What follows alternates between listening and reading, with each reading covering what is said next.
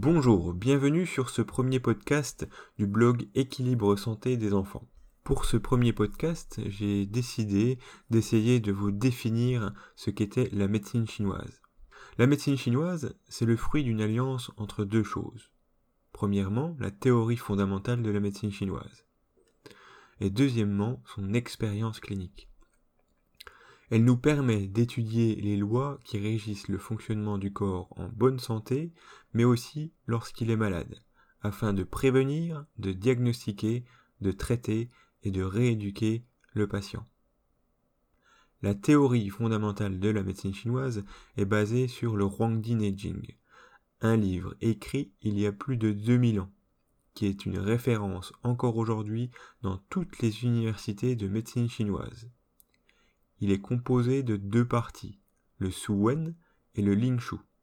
La première partie va nous donner les bases de la médecine chinoise, et la seconde va cibler celle de l'acupuncture et de la moxibustion. En ce qui concerne l'expérience clinique, un professeur me disait souvent que la médecine chinoise avait cinq mille ans d'expérience, cinq mille ans de sagesse, cinq mille ans de prescription médicale, mais aussi cinq mille ans de résultats. C'est d'ailleurs pour ça qu'elle est encore pratiquée aujourd'hui dans le monde entier et qu'elle soigne et soulage chaque jour des millions de personnes.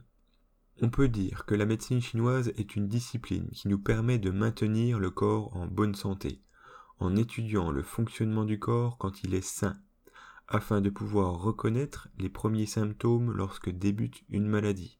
Beaucoup de gens aujourd'hui pensent qu'être frileux, être ballonné, être essoufflé, avoir des vertiges est anodin, alors que toutes ces manifestations peuvent déjà nous donner l'orientation d'une future maladie. C'est pour cela qu'une fois que l'on connaît ce fonctionnement, il n'est pas difficile de détecter les mécanismes anormaux que met notre corps en place lors d'une maladie, et cela dès ses premiers mouvements.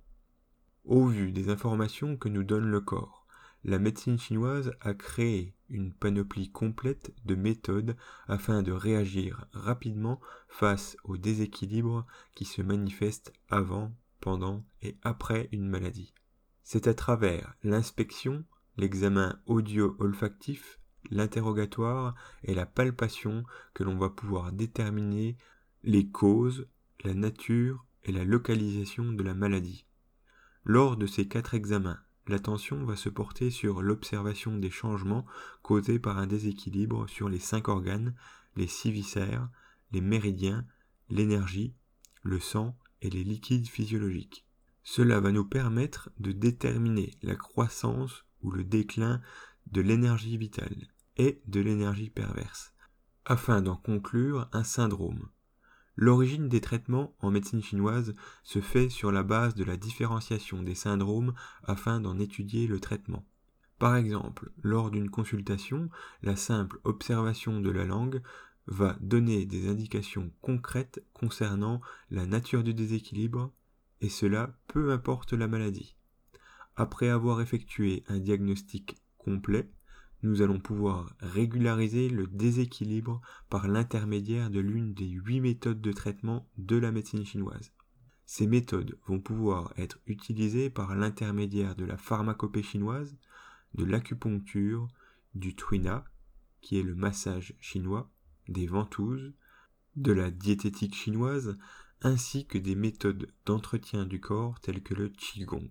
Toutes ces méthodes n'ont qu'un seul objectif, qui est celui de réharmoniser l'équilibre du yin et du yang et ainsi rester en bonne santé.